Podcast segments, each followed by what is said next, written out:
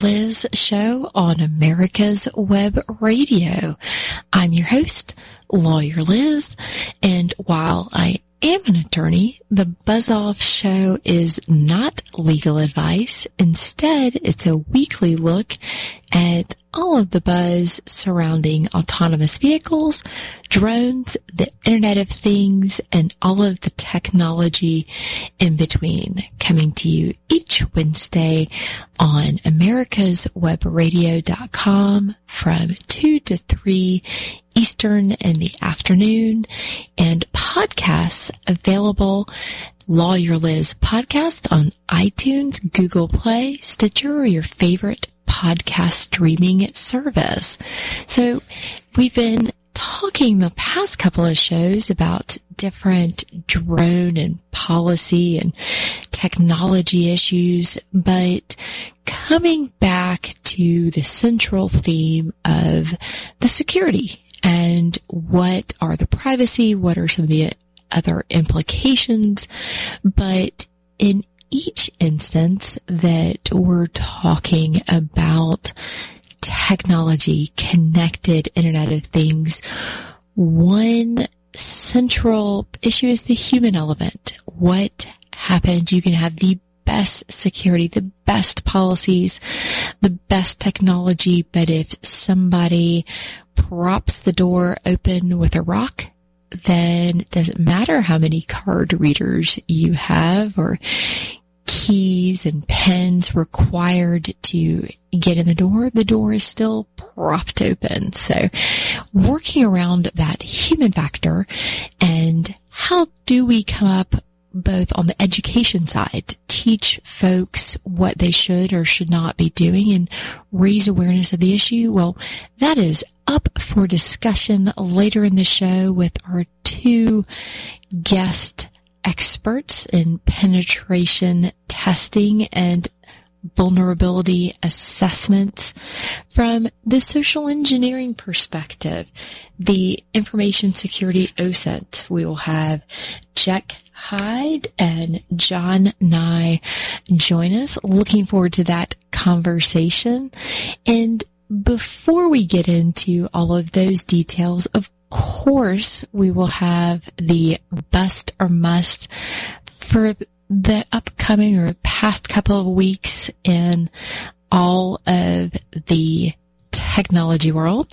And when you look at drones and STEM education, a tip of the hat, a must keep an eye on. Congratulations to the AMA, Academy of Model Aeronautics, because they just hosted their UAS for, that's number 4, STEM Nationals, where they invited high school teams from all over the country to compete in a series of challenges with drone aircraft that they built, and proceeded to both have the presentation aspect as well as the flight and mission planning aspect. And while they did not win, have to give a shout out to the Grady High School Robotics G3 team that participated, as slightly biased as one of the volunteers who's worked with the team. But it's great to see all these students get excited about science and technology. It's cool. But anyway, congratulations to the AMA on another successful competition.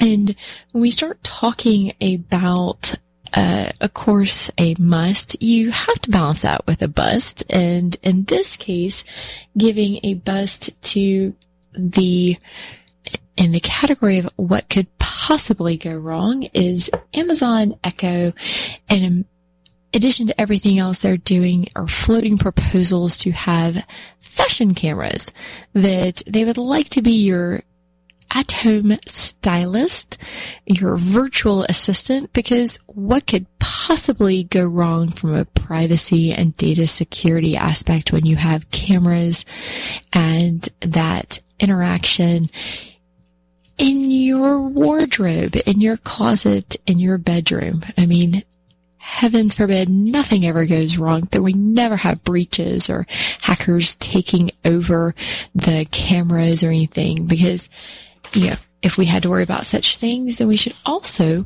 worry about, or, you know, add to the fashion list what can only be called a significant bust, but Android phone users, Google is always listening, that a reminder, the reports themselves aren't new, but the reminder and news stories about how the Android, the Google voice assistant, never really stops listening. And with Siri, you can turn Siri off and the information's not collected or it's not stored as long. In this case, Google has admitted that their voice assistant is always ready to go. That if you say, okay, Google, then it will start recording in 15 to 20 second segments, and that with those, the information is then immediately uploaded into the Google's cloud storage, and essentially it lives on forever. You can go through some of your settings to turn off or delete the information, but at this point it has already been sent to the cloud. So as we've joked on prior Buzz Off shows, that anytime you go into someone's house, you need to start saying, you know, Alexa, are you listening? Echo, are you listening? Now it needs to be, you need to start asking all your friends who have Android, and as well making sure for those with Siri, the Apple iPhones, but particularly with Google, do we need to start asking people, what kind of cell phone do you have and do you want it around? Because anyone can trigger the recording and it's constantly in the background recording. And you have to wonder, what are the implications when we talk about children? Certain conversations of a private or otherwise intimate nature, they're being recorded and saved. And do you have to worry about child privacy and other data sharing instances? What's the liability? Who should be able to access those? Could anyone access? And so as I have joked about entering in, one of the entering into homes and asking those questions, do you also, or should you also carry around a Faraday cage bag material that's going to block both the RF, the radio frequency, so that people can't steal your credit card information, that kind of thing. But do you need to carry around a Faraday cage as well as a acoustic isolation case, so that even if the remote signals, because in Google Android cell phone case, when, or in the instance with those, it doesn't matter if it's transmitting back and forth to or instantly uploading as soon as you've turned the Wi-Fi function off from your phone. Well, when you reconnect, that information is going to be uploaded. So should you consider having, you know, blocking those signals so that not only is it not able to instantly upload, but also consider, do you want to have it in an isolation, acoustic isolation casing, so that it can't record in the first place? Do we need to carry those? And talk about cone of silence, have bags, be it a backpack or some sort of things where you go spend time with friends or a certain company, you have all of everyone's devices in the bag. We're entering the cone of silence. And it's just things to think about as we move forward into this ever-present, ever-connected environment, and really looking at what are some of the things we should be doing both at home and when we're out and about. Are you ever really alone? And one of the other things to when it comes to data and privacy that has taken the forefront on the drone side is a bit of a bust.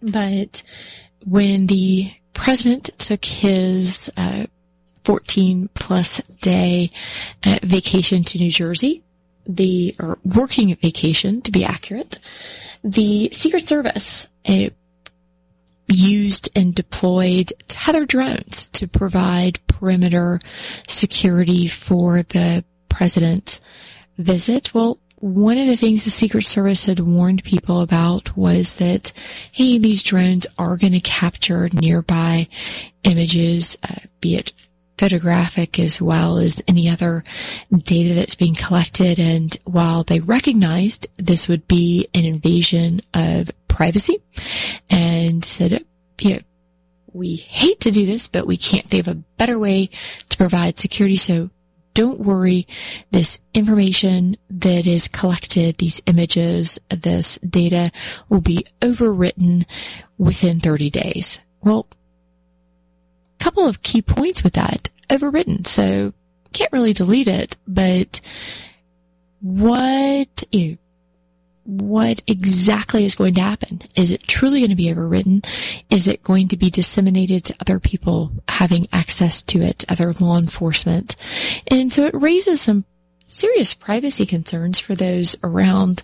And the question becomes how secure are the aircraft that they're using, that as highlighted by the recent DJI issues with the Army and pointing out that some of the secured data is being transferred and uploaded, and those software patches will go into effect in September, but it's not September. And so what is happening to that information? How is it being protected? And just because it's being overwritten, did anyone else have access to it? So Secret Service deploying tethered drones from a privacy perspective is a bust, but from a cost-saving and efficiency perspective is a must. I mean, the Secret Service has already admitted that providing service and security for the president and his various family members is busting their budget.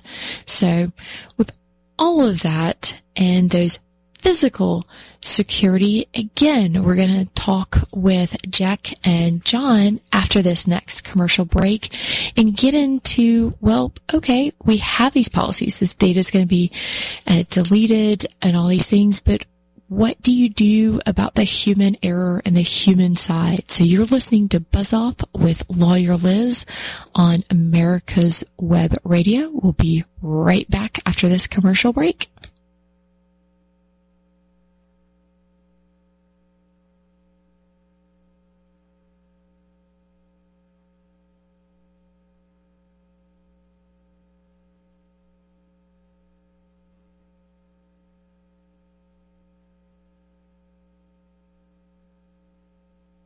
Affordable health insurance was the promise of Obamacare, but for many, the government mandate caused more problems than it solved. This is Dr. Elena George from Medicine on Call, and I want to tell you about a truly affordable alternative allowed under Obamacare, Liberty HealthShare.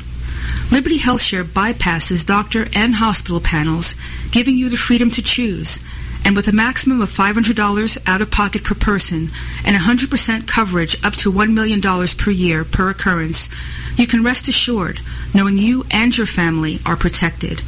Coverage starts as low as $107 per month and also includes dental, vision, pharmacy, and holistic care. Liberty HealthShare puts you back in charge of your health. Visit them online at libertyoncall.org. Again, for a true affordable alternative to Obamacare, visit libertyoncall.org or call toll-free 1-800-714-6993 today. You're listening to America's Web Radio on the AmericasBroadcastNetwork.com. Thank you for listening. Welcome back to Buzz Off with Lawyer Liz on America's Web Radio. And as we teased right before the break, pen testing isn't easy. Planning is not easy because as beautiful as your systems and your policies and your procedures can be, inevitably we're humans, and there are things that you cannot control, and unfortunately, as much as legislators may try, you can't regulate, legislate stupid, or just human nature. So welcoming Jack and John to the show, and Jack is with, you know, both physical penetration testing at Sincerely Security, and John is the VP Cybersecurity Strategy at Synergistic. Did I get that right, John? Nailed it. Excellent. Well, welcome to you both, and so y'all have been around the block, been there, done that, seen it, and put it in a report. I mean, what are some of the things? How did you get to where you are in the work you're performing now? Sure. You want me to tell my origin story? If you want to, I can do that. Yes. So, with your superhero cape on, right. Go for it. So, I guess about 1985, I was 5 years old. My dad brought home a TI-1000. It's like a Texas Instruments computer you plugged into a TV and a tape deck to do things with it. So very early computers, and didn't have games, but I wanted games. So my dad bought me a book with a bunch of basic programs in it and said, have at it. So I then spent like the next few days typing, pecking, because I was like six. Hunting and pecking, trying to type in these, and finally was able to put in about half of a game before I realized that you could change things really easily. You could change the colors, I could change the words, and then it was done. I was like, I want to see what I can do with computers. So I spent the next... Well, and I have to ask... John, when you type now, is it better than pecking? Because I find most folks... really aren't as good a typist as the. I think I have, but it's been, I think I've gotten a lot better in the last 3 years doing a bunch of writing. It's the reports that get you.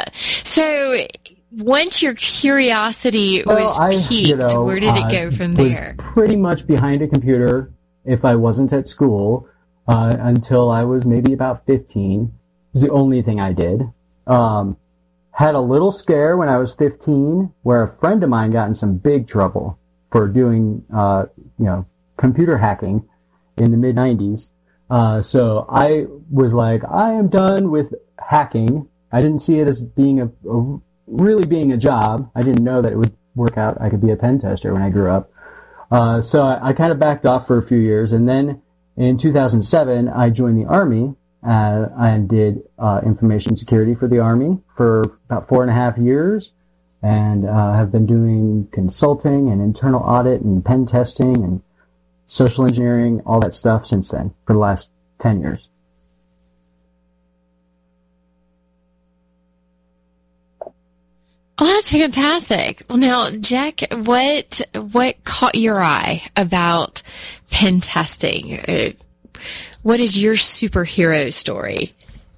Sure. So, I guess I was about 6, 7, 8, somewhere in that age range. I grew up in a very, very religious family. I would almost say that we were... I'd probably define the church we went to as almost cultish, so we didn't have a lot of technology in our lives.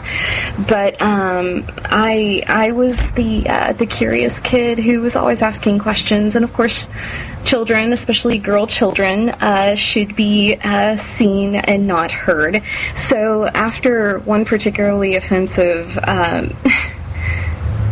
moment where I called out the pastor about something that didn't make sense in the middle of a service, I got sent out of the sanctuary and told to wait in the foyer, and I was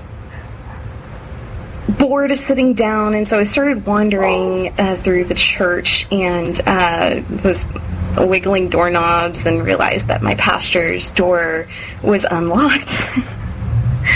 And that's awesome. And so I went inside, and, there's all these beautiful things that he'd collected through the years, and I quickly left after that, but after, I started setting little, tasks for myself. I'd see if, okay, I'm going to see if I can sneak out of the sanctuary during service and, say I'm going to the bathroom and go and I'll take a book from the pastor's office and I'll keep it all week and then I'll see if I can't put it back before he notices the next week. And so I set these little, physical goals for myself to see if I could be sneaky enough to not get caught. I never. So there you have it. Go ahead. So it sounds like you got your start with both the, social engineering as well as the hardware and software curiosity. I'm actually not nearly as technical as John is. I am a lot more interested in the human aspect of this, which, John has slowly moved towards that, the more interesting side of InfoSec, in my opinion. When it comes down to it, people are the squishy underbelly of a security posture. If you're going to have a very solid base of security, you're gonna want to train your people, and so that's really what I focus on is the assessment of those vulnerabilities and figuring out how to fix it. Well, exactly, and that seems to be the biggest challenges. We've got various regulators coming in, and you have passwords, you have different things wired into the protocols that, okay, this is, we've made this as secure as possible, and then somebody sets their password as, their birth date or something ridiculous, or they write their password and put it on the Post-it next to their computer. Yes. So really, where you and John with the penetration testing is, you get to poke around and find that soft underbelly. So, and exactly. I mean, what's the craziest thing y'all had, or just like Jack was just saying, slap your head on the desk moment? I've been a pen tester, so I've been doing network pen tests and things along those lines. And the thing that makes me want to bang my head against the wall is the thing I saw at every single one of those, which was the same issues, the same vulnerabilities, the same findings. And, a pen test report might have 100 findings or more for an individual organization or target, but they're the same 100 that I saw on last year's report and the same 100 that I saw on the report I did for a different organization 2 weeks earlier. It's like we're stuck in Groundhog's Day. So that's what drives me crazy, and that's really what's pulled me away from the technical and into the social engineering and the human aspect so much is that we've got the technical aspect down. We have a lot of technical controls and tools and all that stuff. The reason we're getting breached is the people, whether it's somebody managing it or somebody using it.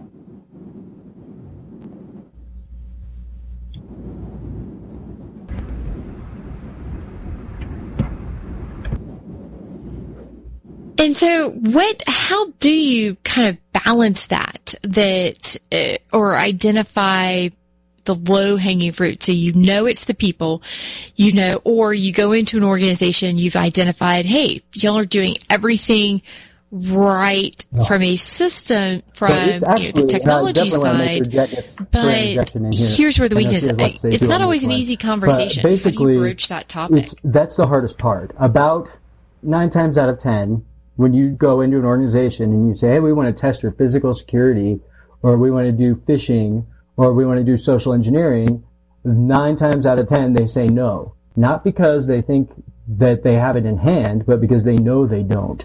It's like the ostrich head in the sand. So go ahead, Jack. Let's hear what you have to say on it. Exactly. You're good. No, I'm sorry to interrupt. You can finish what you had to say, and then I'll say my piece. Yeah. Well, I love it when everyone's polite, as opposed to some of the talking head shows where I start to get a headache and just have to turn it off. Oh, gosh. Yeah. John and I we practically finish each other's sentences sometimes. So we're just so on the same wavelength. I can't tell you how many times I've sat in on scoping discussions with clients, and we're talking, what exactly do you want in this pen test, or do you even want a pen test? And they say, oh, no, we don't want anything social engineering, or we want everything except social engineering, not because they're like, oh, no, we're good on that front, but, 90% of the time, it's, excuse me, oh, we know we are going to fail. We are going to be wasting our money if we try to do this. So, How do you turn that conversation to explain? Because unfortunately, from a liability standpoint, should that be a fault, a failure? Yeah. Us lawyers, we ruin everything. We're not going to take that as the answer. How do you kind of get that light bulb to turn on? Even though they know those vulnerabilities are there, they know they're going to fail. By seeing them and starting to fix them, they can eventually get better.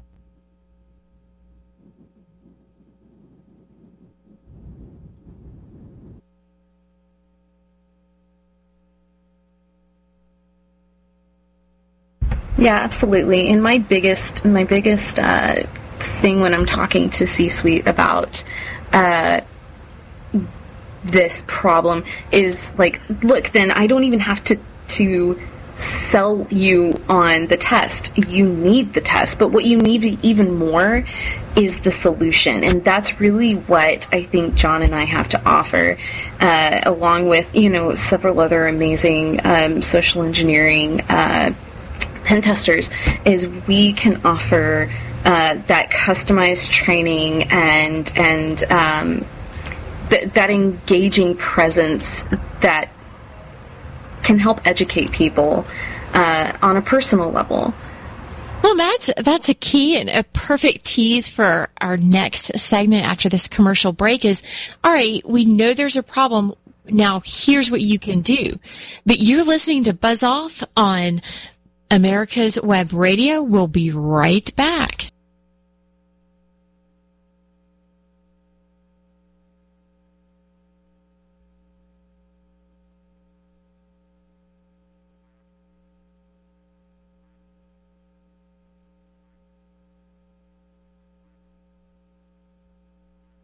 Do you have problems with sinus pain and pressure?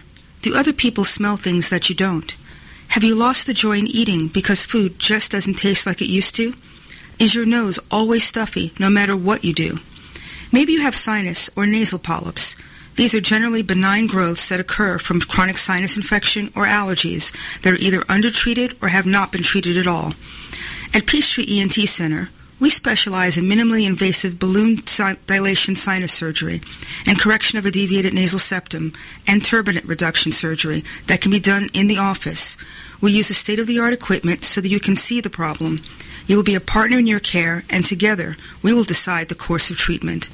We believe in old-fashioned medicine, where we take the time to fix the problem, not just medicate the symptoms.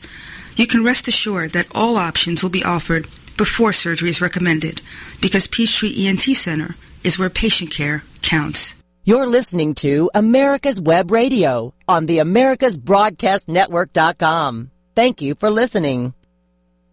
And welcome back to Buzz Off with Lawyer Liz on America's Web Radio. I'm your host, Lawyer Liz, talking today with John and Jack, fresh off their speaking tours of DEF CON, B-Sides, and various other I'd say conferences and radio show appearances. So thanks guys for joining us again. And we were talking before the break on, you know, it's easy to identify where things could use improvement, but catching folks' attention and encouraging them to get the head out of the sand. Hey, we know this is going to be painful, but let's just rip this Band-Aid off. How do those conversations go? How do you get their attention? Well, it's a tough sell for literally any person because of human nature. So the way that people work, we don't really see risks and dangers that we actually face. We have like a blindness kind of built in, or we'd spend all our time cowering in a corner. So it's a good thing that we don't see and realize what risks we're facing at all times. So, but that's also kind of the block that we run into when we're trying to talk about how to fix these, talk about training, talk about better ways to handle everything. Training is a big one. You start looking at the annual awareness training. Almost every organization does this, where they have like an annual, basically a PowerPoint slide deck that people watch, and then they do a 5 or 10 question multiple choice, and that's their training for security awareness. Well, I was going to say, not to talk about my office, but we may or may not have a series of videos we just had to watch that, try as one may, you cannot make some of this stuff interesting. It's hard. In video format. And so that's where, we have to look at human psychology and how the brain works, how people work. And one of the most powerful ways to get a message across to a person is to tell the story of it, to help them understand the 5 W's, who, what, when, where, why. And then you can throw in the H, how. But if you tell your users, and you tell your admins, and you tell all these people the things that matter to them, why they're at risk, why, how they can protect themselves. And another thing that really helps is to bring it beyond just the workplace, because even your most dedicated employees they have only so far that they can care, and so you often run into. I mean, and it's absolutely true. There is not like a lot. There's a logical correlation between your happiness and the success of the organization you work for. You can make a logical connection. If they do well, you do well. You might get bonuses, etc. But in reality, we don't make that connection. People don't. So they don't really care if the organization is breached. Like really, honestly care. But if you can convince them or show them ways that they can protect their home, networks, their family, their kids, their spouses, you have all these things that matter to them, matter to them, their circle of influence. And if you can show them how to help their circle of influence, the people that matter to them, then that will form habits, and those habits will then come back to them at work, with them to work. So give an example. If we're, say, trying to relate to average homeowner, what are some of the common things, how do you relate it to their everyday lives of, hey, this not only will help you at work, but this will help you at home? I mean, what are some, without giving away the secret sauce, because of course people could hire y'all to come in and give you professional advice, but what's a good teaser of how y'all bridge that gap? Or, John, do you mind if I take this one? Okay, so one of the biggest successes that I've had so far is walking a group of employees that I'm doing training for, walking them through a pen test with me. For a day, they become my apprentice pen testers. Go ahead. Make them wear black hoodies and carry a backpack. So that's kind of my whole shtick is I look nothing like Mr. Robot. awesome. That's how you're so good at it. That's how you fly under the radar. Exactly. Unexpected. Dapper Hacker. Yes. Oh, that's a good idea for a handle. Good idea. You heard it here first. I'm not kidding. DapperHackers.com. Right now it just takes you to my blog, but eventually we'll put back to Hacker. That's freaking adorable. So that is awesome. So Jack, you've got your Dapper Hackers in tow for a day. Yes. So what I do is, for the first couple hours, I kind of walk them through what I do as a pen tester, the weaknesses I look for, and this is specifically related to corporate, that there are different things you can do to train people to be more cautious in their personal lives. But I will walk them through what I look for as a pen tester, how I conduct open source intelligence gathering, and then I say, okay, you and me, we are attacking your company. How would you do it? And I make them, I have them break off into groups, and then they present their game plans to me, and after.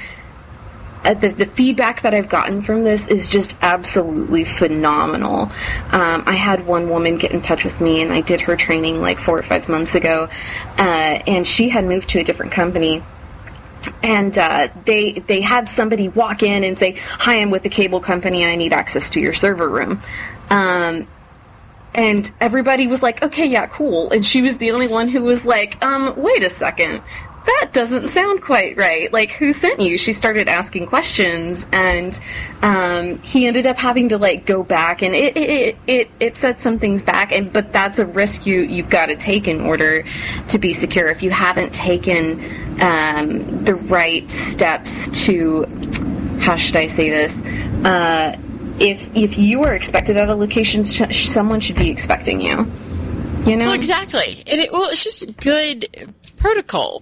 Exactly. Anyway, but absolutely, just as you would question if someone showed up to your home saying, "I'm with the cable company," but we don't have cable, but I'm with the cable company. Ask those questions. So it does translate. I mean, too, that's excellent. There's a thing that I do as well. It's a little different than what Jack does. So I do a workshop with many of our clients for Synergistic.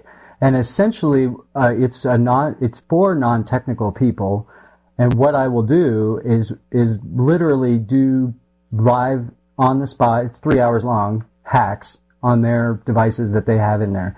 So I use things like the Wi-Fi pineapple and like the bash bunny, kind of these relatively easy to get a hold of tools, relatively inexpensive tools as well. And they'll actually do hacks, attack the wireless network, fool their phones into connecting to a fake access point, showing them how easily I can find their information on sites such as LinkedIn, or find information about their organization on Shodan, things along those lines. And that makes a huge impact, because their personal phone, their personal laptop, whatever they had with them, was literally hacked in front of their eyes. And now they want to know how to fix it. How well does that go over?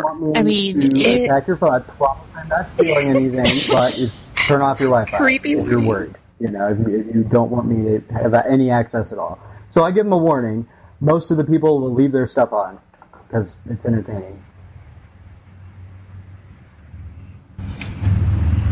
And have you caught people obviously not paying attention during the presentation? Do you give them demerits to say, not only did I warn you I was going to hack, but I've got your information, and no, that color will not look good on you, no matter what the size chart or picture says. Because it's surprisingly easy to get their fool the phones into going on a fake access point or something along those lines. And it's amazing what you can find doing 5 minutes of OSINT work, open source intelligence gathering, which is Google, Facebook, and LinkedIn, essentially. live OSINT, live open source intelligence gathering presentations and like phone number spoofing demonstrations always freak people out. I've had some very, and like it might as well be voodoo to some people. They don't understand how much information is out there and how easy it can be, and so for me, it's just something that comes with the territory. It is scary, and I don't want people to go home and live their lives in fear. But what I do hope they take away from it is a sense of awareness. Well, especially as we start getting into the Internet of Things where everything is connected at your home, and we've certainly highlighted on previous Buzz-Off shows, reminding and hammering home that point that not everything needs to be connected, and have some, put some thought process into that. Do you provide guidance as kind of your takeaways on those sorts of topics as well, really as not only in the office, but here's what you need to do at home? The first reaction is obviously fear when you start showing people, how vulnerable they really are. But that, I think, has been a big mistake that InfoSec as an industry has been making for the last 20 years, is the reliance on fear, uncertainty, and doubt. So we've been injecting fear into users in hopes that will scare them into doing the right thing, but really it just scares them and they don't know what to do. And so the different approach that I take and that Jack takes as well is to, we show them things that are scary, but we explain to them why they happen and how they happen, and then how they can be safer, and what they can do to protect their families. And I think that makes a much more lasting impact than, look how quickly I was able to find your address online. Bye. Have a good day. That scares people, and then they're just scared. And they want to take all their information off the internet and don't want to be connected. And you start running into, what we have now, where people are either scared to death or don't care.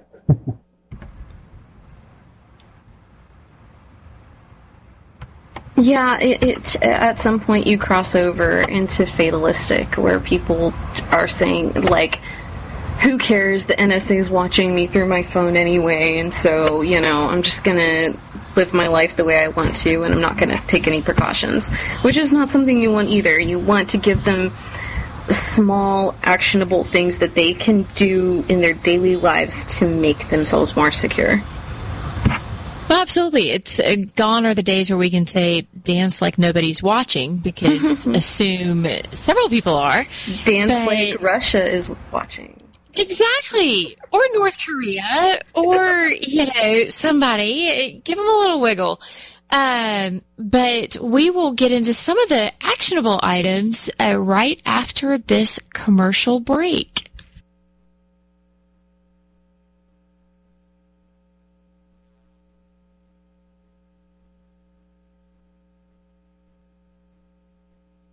The disease of addiction is a life-altering challenge, not just for the person suffering its effects, but also for the family and friends who support and love the one caught in its grasp. What should be the course of treatment? Who is the best person to render treatment? And what is the best place to go for the care that is needed? We know that you want answers to these and many more questions. Call 770-696-9862 and speak to a representative of the Atlanta Healing Center. They can tailor a program specifically designed to address the needs of the person suffering with an addiction, or give you guidance as to where that help may be found. Information is the key, and the trained staff at AHC is here to assist. If you wish, you can also get more information on the website located at www.atlantahealingcenter.com. You're listening to America's Web Radio on the AmericasBroadcastNetwork.com. Thank you for listening. And welcome back to Buzz Off with Lawyer Liz on America's Web Radio. Join us each Wednesday from 2 to 3 Eastern on AmericasWebRadio.com, or find podcasts of the show, Lawyer Liz, on iTunes, Stitcher, any of your favorite podcast streaming services. And with that, we've been talking with Jack and John on kind of the human side of penetration testing and security issues. And so now that we have the Dapper Hackers that John's doing live demos in front of, Jack is incorporating into and teaching how to be red team hackers and to poor unsuspecting office workers. So now that y'all have gotten through the test, or you've shown them, gotten them to care, shown them what is going on, what are some of the takeaways that either the organizations can learn about the human side of their processes, but also you as a individual consumer or homeowner, what are some of the, are there common things that, hey, do this, it correlates across both? Sure. So from like an enterprise point there, or point of view, there's obviously a lot more to look at, a lot more complexity. One of the first things I like to talk to organizations about, and this is at the enterprise level, after testing, is that they need to look at their policies, their standards, and their like written to do for all their employees, because policy is essentially designed to think for the users, to tell the users what to do, but more often than not, it's made in a fantasy world where people will do things like that they won't actually do. So, for example, when I very first started doing consulting, I did a bunch of internal or external audit sort of engagements where I would go in and look at various departments and then in IT, and then review their standards, their policies, all that kind of stuff, and then compare that to what they actually do day to day. And 99.9% of the time, the policies were beautiful, but they were absolutely nothing like what the people actually did. And so that.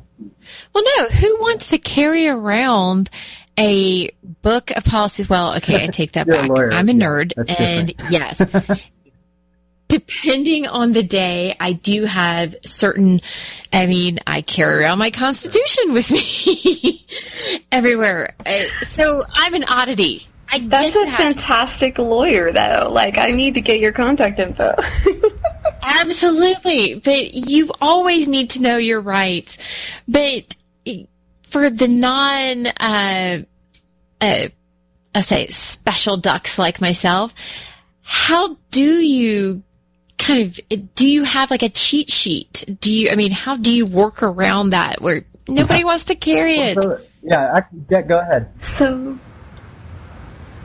yeah, one of the things that I have found is very helpful is to gamify some of the more important points of your policy and procedure. Make it something that's fun. Make it something that is constantly on people's minds. I did pen testing for a client about a year ago who I tried to tailgate over and over and over again, and tailgating is like following in behind somebody who has valid credentials. So they swipe their badge, they open the door, and I just kind of catch the door behind them, and I don't have a badge to swipe, so I walk on through. And I kept getting turned away, which is unheard of. Like, it is ridiculously easy to tailgate at most places. But these people kept saying, like, I'm sorry, where's your badge? Yeah, if you don't have a badge, it was like December, so I was like, oh, I'm just, I'm really cold, and I'll go to the visitor's office, I'm just going to go through here. And they kept turning me away, and I could not figure, I was like, what are you guys doing differently? So I called my point of contact, and I told him, like, this is awesome, why are your people so good at not letting people tailgate? And he said that they have this awesome program where if they have a new hire or if somebody's visiting from out of town, they say, hey, see if you can go tailgate. And so several times a year they have people trying to get in these little like pseudo pen tests. And if people turn away the tester, the person trying to tailgate, they get their name taken down, they get their name mentioned in like a newsletter or put up on a board, or maybe they get like a gift card, that type of thing. It's some sort of mention. It turns it into a mini competition. It makes it fun. Something similar. Go ahead. I say absolutely. I mean, not just a gold star, but as you said, make a game of it. Yeah, and that way it's kind of always on people's minds, and you never quite know when you're being watched. So if that is the case, if you never know if this is a test or not, then you're much more likely to turn away somebody who might legitimately be attacking your building than if you just weren't on the lookout for that at all. Another thing I've seen is little like business cards or postcards that employers can or managers can leave on the desks of people who have left their computers unlocked and unattended, and they're just little business cards that say, "You've been hacked," or "I could have stolen this," something along those lines. And I think that's brilliant. It's just a tiny little reminder, and it's not public. It's not humiliating. It's just like you did something bad. Just a little drop in there out there. I say almost like turning it into the challenge coins, but kind of cheaper. Exactly. But I don't know what is the appropriately intimidating message on a card. I mean, I'm picturing kind of like a Mr. Smithers kind of, "Ooh, you've been bad." Like, how do you convey that message? Yeah, it is. It's striking that appropriate balance, but I like the element of humor that y'all are, the risk and reward that's being brought in. But the question is on the test, the group that wasn't letting you tailgate as much, was it located in a southern regional office? Or, because I'm wondering how well that works in certain places where it's like... when it comes to more friendly places. So I'll tell you something right now. Tailgating on the East Coast is difficult. Tailgating on the West Coast is not so much. Tailgating in the South is definitely more of a, it's more easy. This was a global company. They did these tests globally. I actually was not able to penetrate, to get into their buildings by tailgating, except through third-party vendors. So, it's the vendors. It's the vendors, it's the guys filling up the vending machine, they've got their sodas like spilling off of the side of their carts, and I was like, "Oh, here, let me hold the door open for you." And at that point, they felt obliged to hold the door open for me. They didn't really feel like they could grill me about my badge, so. But that does bring up the point for companies, I'm sure, reminding them your weakest link, at times maybe your people, but the truly weakest link may actually third parties, be visitors, other people. Daycare in your facility. And that I deal with healthcare. So you run into hospitals where they have to let people in. Yes. And how can you make that secure?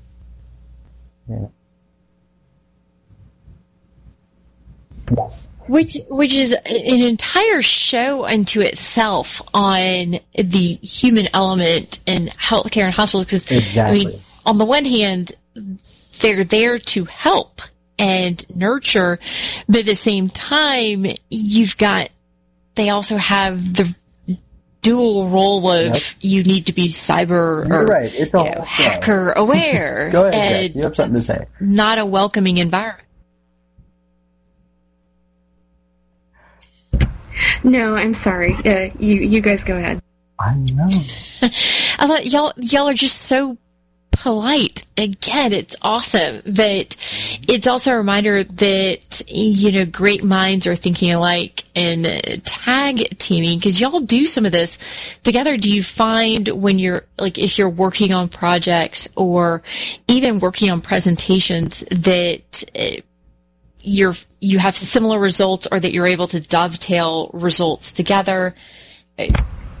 Yes, yeah, we actually very often compare notes on results of talks and of research, and we've got like a shared file somewhere where we just like pour stuff in. Him more so than me. I'm sorry, John. Yeah, I promise I'll contribute more to that. Well, do y'all have like a pen test bingo card where you start comparing what you were doing on projects and go, okay, who got tailgating with the soda delivery? Yep. And she has the advantage. She can either put a pregnant belly on. We should totally do that, John. She's also pretty. So those two things, he's got like, oh, is that like we are? Oh, I'll still do it. You're pretty too, John. You're pretty too. I'm hearing excuses, John, and not creativity. So he will put on a pregnant belly just to see if anybody asks him about it. Because really, who's going to walk up to the guy and be like, are you, like, what is that? But they should train them to. Exactly. Because if Jane's addiction videos didn't teach me anything, it's that you're sticking frozen food in that pregnant belly, you know? Cowboy Bebop, yeah. Mm-hmm. See, there you go. But so, what are some of the projects y'all are working on, and where we can see some of your research in action and learn more details? John? Okay, fine. So I'm on Twitter. I'm very active on Twitter, hide and seek, and that's spelled HYDENS33K. So I do some live pen tests every once in a while on there, and if you have questions or if you want to talk about OSINT or pen testing or whatever, just shoot me a tweet. I'm also doing a series of talks. I'm talking at B-Sides DFW. I believe I put in my CFP, and we'll see if that goes through. HUSECCon in November, and I'm speaking at ICS Squared this Thursday, actually. So you can find me on Twitter as well, where I'm also very active. Some of you there. That is end. Is fantastic. My last name, John, so end is NYE_com. That's my Twitter handle. And then I have tons of blog posts on PeerList. You can look me up on there or directly on the Synergistic.com website, which, if you go to DapperHackers.com, will actually take you straight to my blog for now. Eventually, I'll try and put some men's fashion tips up for other hackers.